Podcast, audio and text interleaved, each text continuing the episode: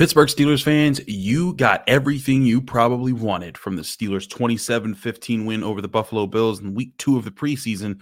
I'm Chris Carter, host of the Locked On Steelers podcast. I'll go over the best parts, the worst parts, and what were the biggest things that you should be excited about right here on a bonus episode of the podcast. Let's get into it.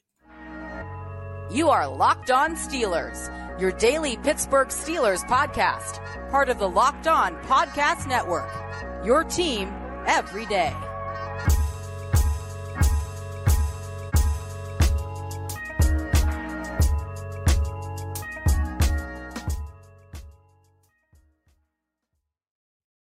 Hello and welcome to the Locked On Steelers podcast. I'm your host, Chris Carter, bringing you your daily dose of all things the Pittsburgh Steelers. As always, you can find this show on your favorite podcasting apps and on YouTube. Like this video if you enjoy it. Subscribe to this YouTube channel to get all of your daily Monday through Friday episodes, as well as our bonus content like this episode.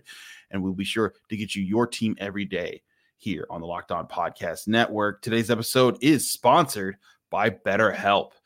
BetterHelp gives you better therapy online. And if you're thinking of starting therapy, give BetterHelp a try by visiting betterhelp.com slash locked on today to get 10% off your first month.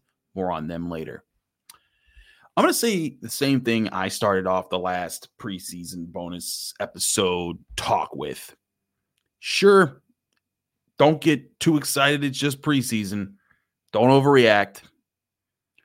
But there's so many positives to take out of what we saw. And listen, I'm all for the whole like, you know, it's just a preseason game, don't crown anybody, all that all that kind of stuff. And, and I agree. You, you, shouldn't crown people just for uh preseason preseason action. But they did everything that you really wanted them to do.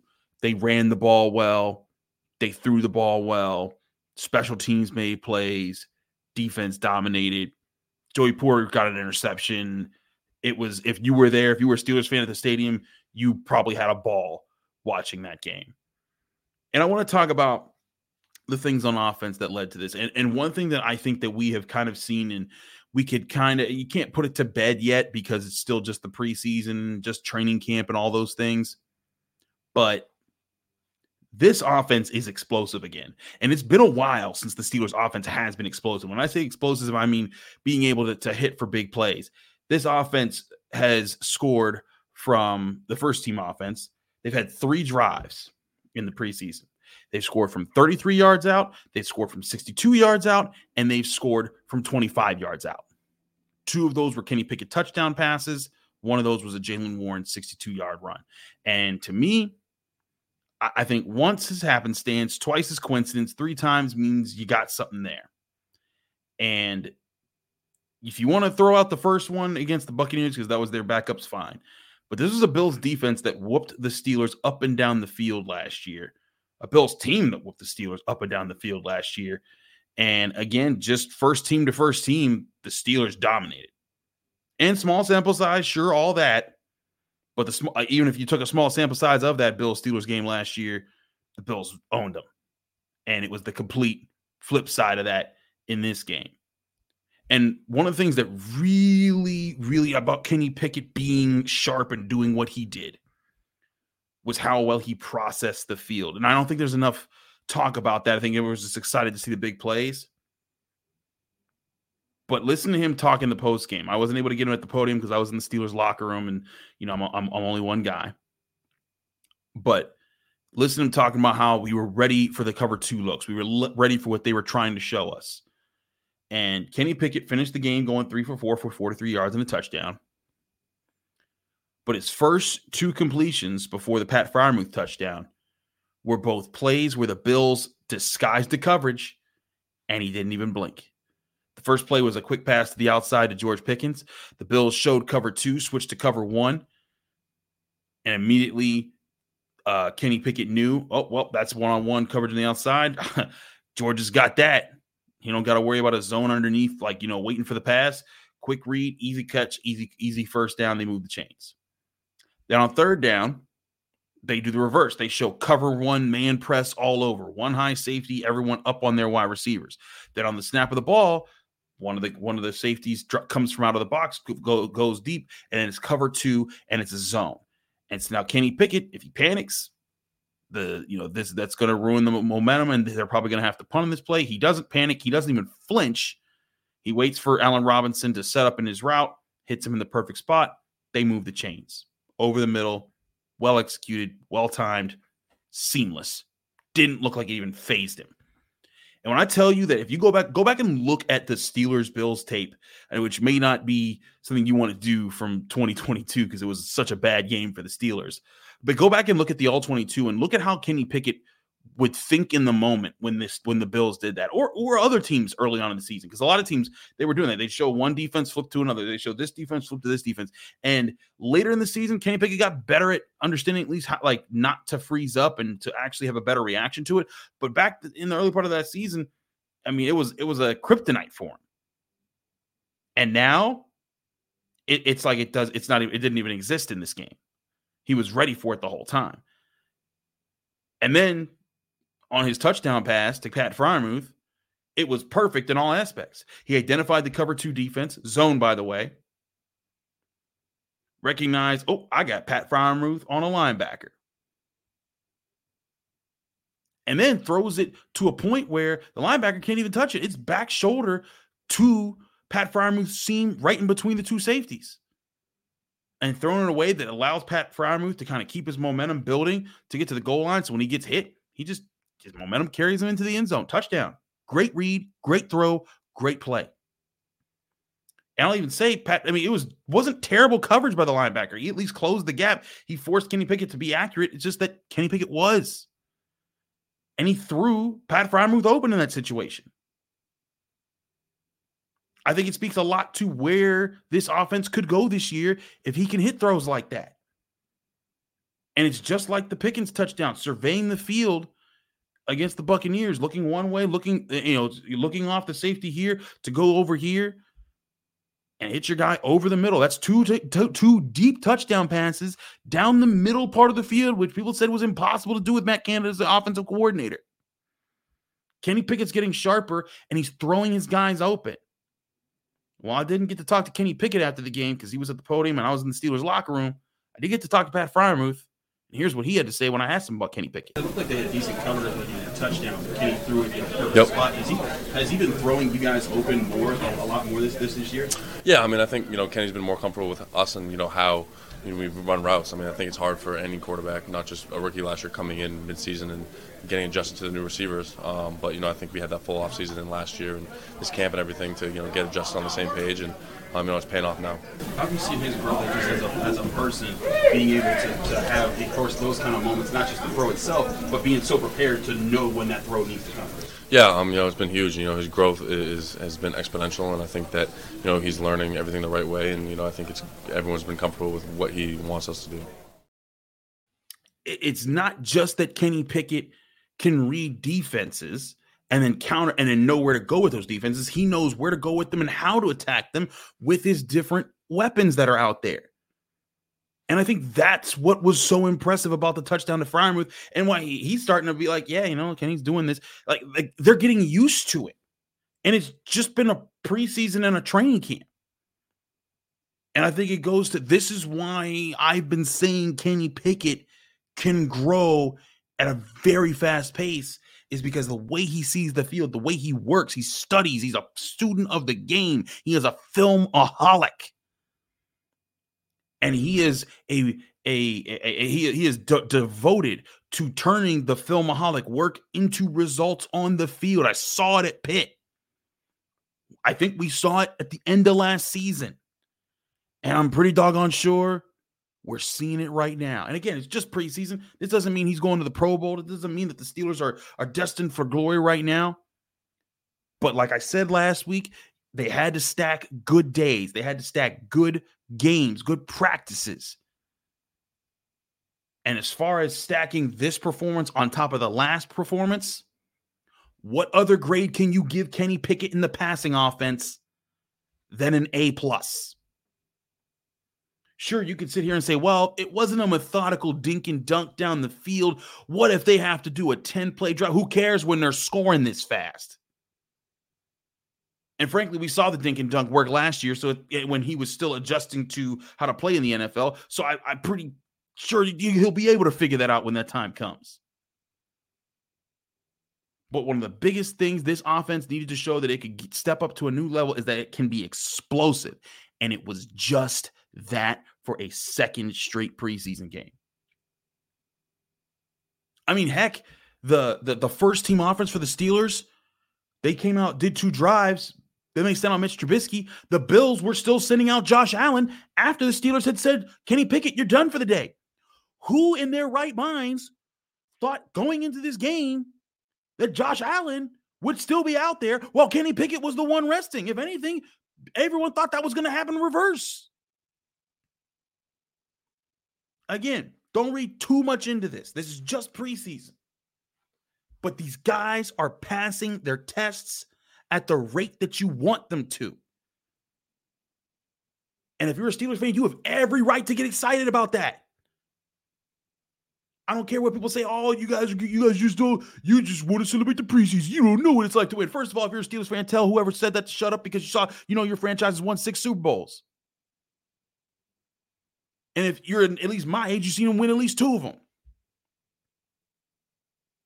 But right now, this is very good. You don't see this. And if this was in the reverse, if the Buffalo Bills were up on the Steelers 21 nothing at halftime, you know very well people be like, oh man, the Steelers, they look pretty bad. Kenny Pickett, we told you he wasn't that good.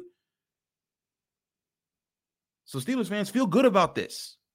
I want to talk about the rushing offense too, especially with Jaylen Warren and that touchdown run, because I, I, think there was some really good stuff there. We'll talk about that. The defense, Joey Porter Jr., also the bad things I didn't like it about, about this preseason game for the Steelers. All that here on this bonus episode. I'm your host, Chris Carter, the Locked On Steelers podcast. Stick with us. We still have a lot to discuss here. But first, before we do anything else, I want to remind you this show is sponsored by BetterHelp Therapy Online. Life is full of twists and turns, and it's important to show up for yourself through all those twists and turns. Personally, I've faced plenty of times in my life where I've tried to shoulder a lot of burdens and found answers that thanks to help from good therapists and good therapy. BetterHelp Online Therapy is a place to get that for you. They will help you assess your needs and can match you with your own licensed professional therapist in less than 48 hours. And it's not a crisis line, it's not self help, it's actual professional therapy done securely online and it's available to people worldwide. You can log into your account anytime and send a message to your therapist. With therapy, it can take a few tries to find the right fit for you. BetterHelp makes it easy and free to change therapists if needed. And if they have and they have a special offer for our listeners right now, get 10% off your first month at betterhelp.com slash locked on. That's betterhelp.com slash locked on to get BetterHelp online therapy.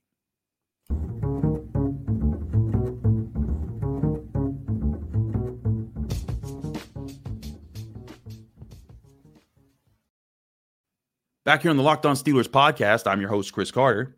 We continue our talk here. Before we move on to the defense, I got to talk about the Jaylen Warren explosive run because that was extremely impressive. Not just from Jaylen Warren either, but from all parties involved.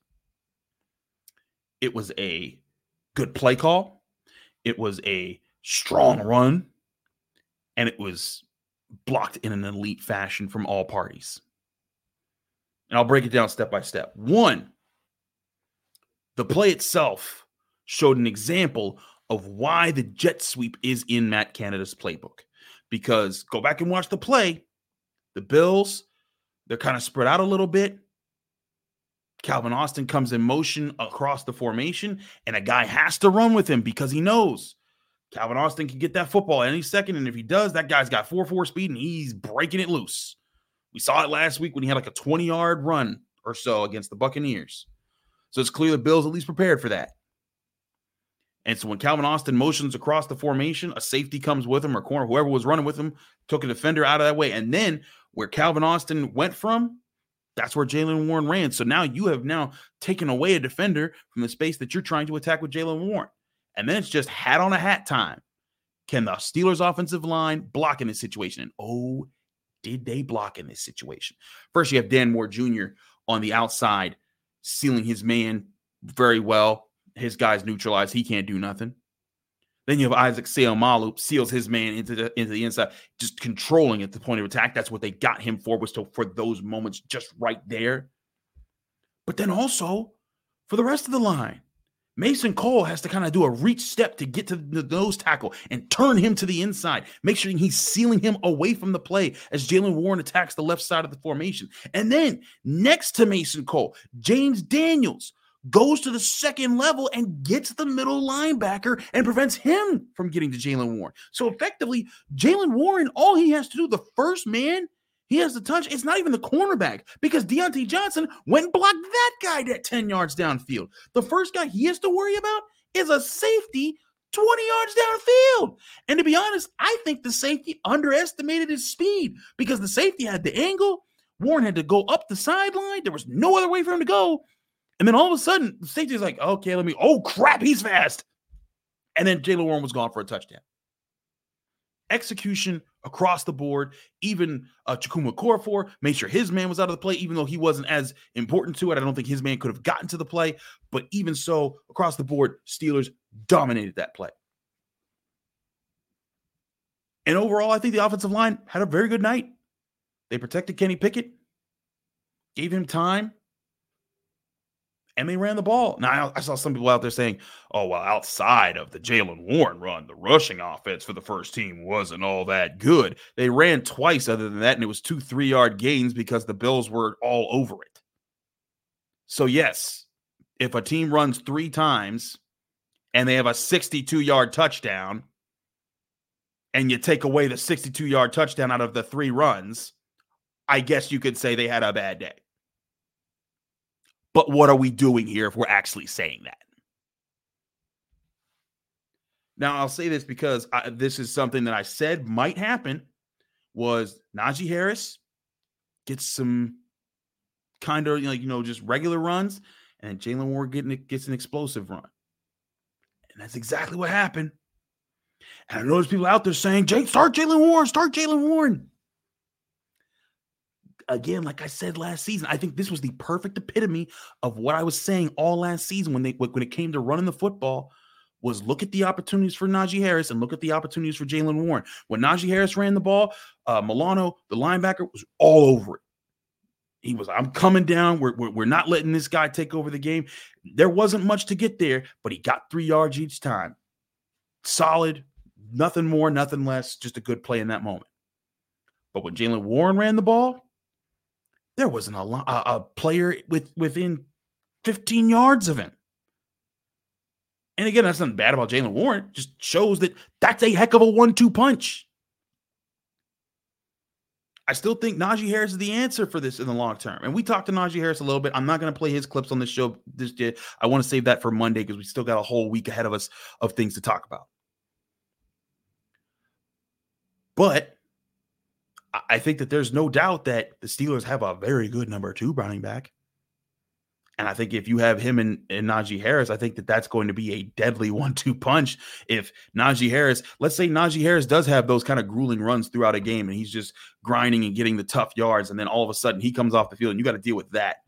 That's still a very good problem to have for, for, for an offense, right? But away from the, even just the running backs, the offensive line's execution in those moments. Because even in the the two Najee Harris runs, it wasn't like they were blocked poorly. It's just you know the Bills they just they stuffed up the middle. They they got physical, and it was just a a cloud of dust situation. But in in those situations, when you get a cloud of dust and you get three yards, it's not that bad. And if that's third and one, you're getting a first down. I talked to James Daniels after the game and asked him about the Jaylen Warren touchdown, but also about the offensive line coming together. Here's James Daniels talking about that. James, looked like on that, on that touchdown that you guys had, you came from the backside and got to the back. What was the what was the assignments and what was it like to see you guys click a big play like that? Oh, I mean, it was a great play call, and then I mean, with the with the jet motion, that linebacker had to because we hand. I mean, you know, we hand off so many jet sweeps, and so that's the benefit of us doing all those jet jet motions is because of that. And so the linebacker sat, and when he sat, looked at the jet motion, I was able to get my head across And the guys Dan and Isaac on the front side. Actually, Mason played at the best block. He had the the key block. He reached the nose, and Isaac and Dan they did a really good job of getting to their guys and making a huge hole for Jaylen. You saw this offensive line from its inception last year up until now. What's different about you guys as a group that makes you be able to spring plays like that? I mean, it's just, I mean, every day it's like the guys come in to work and they're really focused on trying to be the best they can be. I mean, Coach Pat, he's a really good coach, and coach he pushes us hard every day. Coach Tomlin, he pushes us hard every day. So it's, I mean, when you have coaches that push you, I mean, they expect a lot from us, and so we just try to do our best to uphold the standard. What's different about Dan this, this year? How have you seen him grow his role? I mean, Dan. I mean, just the thing is, it's just Dan is uh, he's just an older player, and I think personally for me, like my biggest growth, would be, like from development of a player, was like at the end of my second season, between my second and third year. That's like my biggest jump of playing football since I've been in the NFL is like between second year two and year three. And so I think you're starting to see that with Dan is that he had that huge jump between year two and year three. That's when you're you're not a young player anymore. And he has a lot of starts under him and you start figuring things out. Another year of training. I know he how he trains in the off season. He trains really hard. So I mean you can tell all the work he put in the off season. And then of course like in camp, saw the work he put in during camp. I asked that last question about Dan Moore and I got to be honest, I, I, don't see a reason to remove Dan Moore from the starter from the starters right now. He's pass blocking well. He's run blocking well. He's doing his job. And I don't think it's at an elite rate, but right now, while Broderick Jones, you're just letting him kind of get used to the pace of the NFL. There's no reason to just throw him to the wolves with Nick Bosa and Maxx Crosby and Myles Garrett coming in the first few weeks of the season. Dan Moore Jr. has shut down Myles Garrett in games. So if he was taking a step back, if he was if he wasn't playing well right now in preseason, I'd be like, you know what? There's throw Broderick Jones in there. Who cares? But he's holding up. So that's another good, really positive thing for the offense there. We have a lot more to talk about the offense with the success as far as the run blocking and the pass blocking, and there's a lot of different things to go into that. We also got to talk about the defense. The defense. I look at this game. Josh Allen finished 7 of 10 for 64 yards. Not terrible for him. But they were forcing holding calls. They were getting pressure. They were they forced mistakes. And as far as the possessions went for the defense, the first team defense against the Bills' first team offense, it was punt, punt, and punt. And one of that last drive wasn't even the whole first team Steelers defense. The first two drives, yeah, they, they were out there. Steelers defense did what they did, and that was a wrap. The third series where the Bills left their first team offense in there, the Steelers took out Minkah Fitzpatrick. Uh, they took out TJ Watt. They took out Cam Heyward. They took out Patrick Peterson. Might have took out a few other guys as well. And they still three and out of them. Bad. And again, just preseason, but there were so many good things about how they did it. They stuffed the run. They got pressure on Josh Allen, forced him to leave the pocket, get uncomfortable at times. Got good pressure. I mean, and, and had decent coverage. And even when Josh Allen was finding those his his guys and spots, which is going to happen in today's NFL, no, there is no more such thing as a perfect defense that will take everything away every play. But even when he found guys that were open, what happened? They were brought down immediately. There was not not a ton of YAC. They were all on it. it was assignment football for the Steelers defense, and also you saw their talent shining through. I want to talk more about the defense on the other side of this break, and then we'll get to some of the other things I didn't like about this game for the Pittsburgh Steelers right after this break here on the Locked On Steelers podcast. Before we do any of that, we want to remind you this show is brought to you by FanDuel Sportsbook, the number one sportsbook in America. And with football season about to kick off, FanDuel is giving you the chance to win all season long with FanDuel Sportsbook, the best sportsbook in America, y'all. I'm selling y'all for real. Because right now, when you bet on a Super Bowl winning team, you can get a bonus bet every time they win in the regular season. That's right. Just pick any team that you think could win the Super Bowl this year, including the Pittsburgh Steelers. And even if they don't win the Super Bowl, every win that they get throughout the season, you'll get bonus bets back. So if you're crazy enough to pick the Steelers, that means let's say they win 10, 11 games this year. Like I'm saying they can win, they can they can win at least they can win at least 10. They might win 11, could maybe even win 12 they get crazy.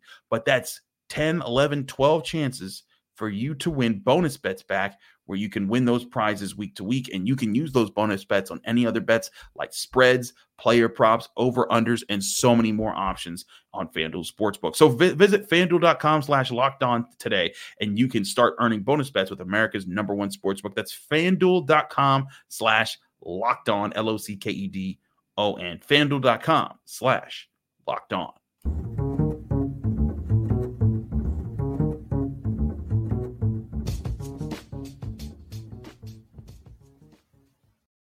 Back here on the Locked On Steelers podcast, I'm your host, Chris Carter.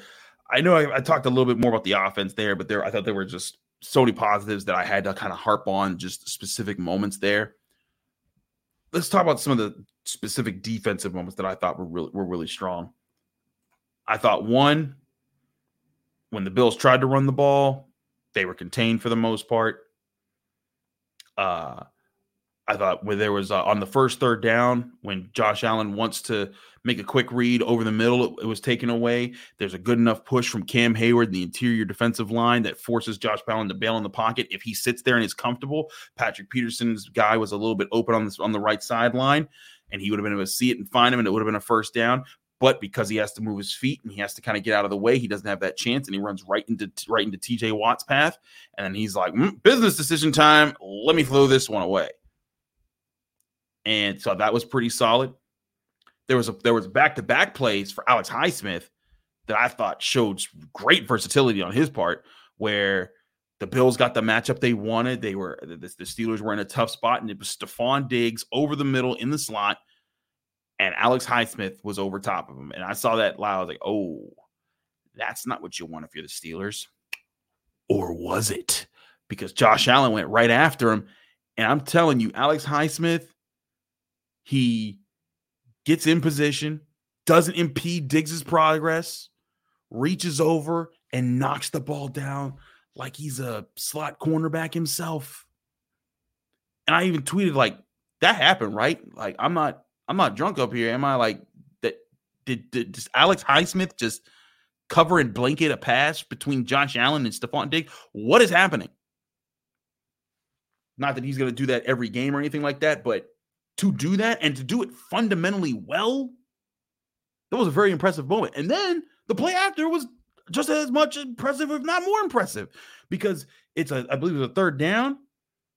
He gets pressure off the right side. It forces Josh Allen out of the pocket. Josh Allen tries to run. The Steelers have contained from all over the place. So he's like, well, I can't go that way. So he turns back around, and Josh Allen does what he does in amazing fashion. He finds ways to escape to buy time to create more opportunities. But eventually he realizes, oh, I've crossed over the line of scrimmage. I cannot throw this ball, but I can't run because they're about there's there right there. So let me turn back around. And by that time, Alex Highsmith, who started this play by getting a pressure, ends the play by getting what was a tackle for loss officially because technically it's not a sack because Josh Allen crossed the line of scrimmage. So therefore, it doesn't count as a passing play. It is a running play. But either way, the problem for the Bills offense was started by Alex Highsmith, and the problem for the Bills offense was finished by Alex Highsmith. Heck of a play for him. And he wasn't alone. Joey Porter Jr. got his interception. And that was a really cool moment. Just, I, I don't know if it came across on TV if you weren't there but like when he gets that interception, if you could have seen the way the Steelers sideline and the Steelers defense just exploded for him because they because it's not just that he's Joey Porter Sr.'s son, it's that this guy has come into camp and he's done everything. He's been challenged, he's been coached, he's he's not being like I'm Joey Porter's senior son. I could say and do whatever I want. He's been humble, he's been appreciated, and he's been he's been loved by this organization. And to see him get that moment in the town that he grew up watching his dad play for the team he watched watched growing his dad play, it was it was a really cool moment for how the, the the team and the fans, the fans also exploded around him to get that moment. Here was Joey Porter Jr. after the game in the Steelers locker room talking about that play, what led to it, how the play developed, and just what it felt like to be in that moment. Joey, can you walk us the interception, how you saw it, and how it played out? Yeah, uh, I was talking to my coach right before I went out on that series, and we was talking about getting our hands on our receivers in cover two. So he's like, once you get your hands on them, push them out of balance and look for the ball because it's gonna be there. And exactly like oh my bad, and exactly like that, it happened. you walk us through the post moment. It seemed like the whole team celebrated. The whole city really seemed to celebrate for you when you had when you made it happen. Yeah, I mean it was the first one. You know, hopefully first of many. And shoot, we look at it one play focus on to the next. Can't keep talking about that because then I'm, that's all I thing I'm gonna worry about. Joey, you were saying earlier this week that you were kind of proving to people that you have good hands, so it's growing your confidence. How about to do it in a game? Joey, don't lie. you know. Uh, it's good. You know, I, I always want to stand on what I say, and I've been telling people I've been working on my hands a lot. So, nothing better than a homecoming game and get my first pick. It was perfect too. Levi said you did a great job of pushing Shakir, not pushing, but just doing the coverage and getting him almost to the you know outside of the line. Kind of feel the same. Yeah, you know, uh, that was that was the main thing. Really, was to get them to the sideline, push them to the sideline. That's what my coach wanted. So I just tried to do what my coach asked me to do, and and that's how it played out. and went perfect. So just as important, no, I even say more important than actually getting the interception was the process for him to get there. Because in cover two, what he's talking about is not pushing him when the ball's in the air because that's pass interference, but when they're trying, when you're pressing them, when you're allowed to put your hands on the receivers and stuff, you're forcing them, you're establishing inside leverage, and you're forcing them to the sideline so that when you're playing, if the ball's going to come, it's got to, if the quarterback's going to throw the ball from the middle part of the field to the sideline and it's going to your guy, it's going to go have to go over you. And that's exactly what he did. Matt Barkley tried to throw it there. It was a bad throw, and he intercepted it, and it was a big play for the Steelers defense. And it set up a, a, a touchdown, a touchdown drive uh, for Mitch Trubisky and the the second team offense, which I'll talk about later this week too, maybe even Monday when we get to you know the Darnell Washington stuff, and then finishing with Connor Heyward and some thoughts there. But bottom line, Joey Porter Jr. Awesome moment for him and an awesome day for the defense in general. They showed that they can stand up to one of the premier quarterback receiver connections and you know combinations, even with you throw Gabe Davis in there in the NFL. I'll say Dalton Kincaid, you know, a tight end that I liked really, really, really in this draft process. Um, you know, he he was out there and he made some plays, but by and large, the Steelers defense they they owned the day just like the Steelers offense owned the day. And and again, what more do you want from them? Right? If you're a Steelers fan, you got almost everything you wanted from this game. And again, it doesn't mean that they're going to go win the division. It doesn't mean they're going to go win the Super Bowl. But it means that on this Saturday evening at Acrisure Stadium, they accomplished their mission and no major injuries. So Nothing to really be mad about there. Unless you want to nitpick about Kendrick Green, which wouldn't even be nitpicking, it's just bad. And if there's one weakness on this roster right now, it's backup center. And I even said after the uh Buccaneers game, I was like, it was rough, but let's see how he rebounds. Oh no, he didn't rebound. I mean, I guess maybe maybe he did get a rebound, and it's like if we're doing a basketball analogy, he got the rebound, but then he threw up another brick but it's looking rough for Kendrick Green. And it stinks because you see this guy, he's worked so hard. It's not like it's not like he's not trying. It's not like he's, you know, JaMarcus Russell and, you know, just like pretending to watch tape, but not really watching tape, not actually working out, just kind of showing up and being lazy. He, he's he's not that person. I just think that his body type and his strengths just don't suit well to being center. He's just not good at snapping the ball. He's not good at coordinating things in the middle part of the offense, and it's just not working for him. And maybe there's a different system where it will work for him, but I, I think that this experiment has gone on long enough. And I think the Steelers, they either need to show they either need to prepare with Nate Herbig as their backup center, Spencer Anderson, who took some snaps at center, uh, their seventh round rookie from Maryland, who can play all five positions on the offensive line or McCollum or whoever they got or whoever they can get in free agency when teams make their cuts, they need another a, a number two option at some point.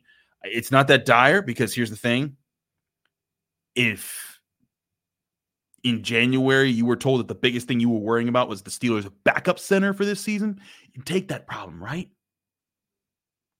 You would. You don't have to answer that question. It's rhetorical because now you feel comfortable at cornerback, you feel comfortable at safety, you feel, you feel better about linebacker. I thought Cole Holcomb, there was one play he got beaten by Dalton Dalton uh, Dalton Kincaid, but in the red zone there was a really good play where he, you know, he felt his zone out, felt where the receiver was coming from, turned his eyes back to the quarterback. Paul was throwing his way, could have made an interception, but instead he tips it into the air. And Elijah Riley, who had a very good game, by the way, gets the interception. Also, Shannon, Chandon Sullivan, his interception was very impressive. All three interceptions were really good plays by the Steelers. They weren't just fluky, oh man, the Steelers lucked into that one. It was those guys made, you know, played their keys, read their keys, and executed in those moments. And again, which is why I just think that this is overwhelmingly positive what we're seeing right now from both the Steelers offense and the Steelers defense. And I'll even say the Steelers special teams because Calvin Austin looked good. And heck, Pressley Harvin, though his numbers look not great when you look at the 38.2 yards per punt average, it was because the Steelers kept getting really good field position. And he didn't have to punt it too far. He had five punts, all of them were inside the 20. And he did have a 52 yard boomer. So even Pressley Harvin had a good day. I'm not sure what there is to be mad about if you're a Steelers fan. I mean, I'm sure there'll be a way because fan, there's always going to be some fan that's mad about something. But Steelers fans, you should I, I, you should have enjoyed that Saturday night, and you should enjoy this Sunday if you're watching this show then, or if you're you know checking this out this show out on Monday. But then we will have a full Monday episode as well to accompany this. But there were a lot of positives to be had out there, and I don't even think I got to cover them all in just this bonus episode that we're doing here. We'll cover more of those and things that we look at as we study more tape from this game.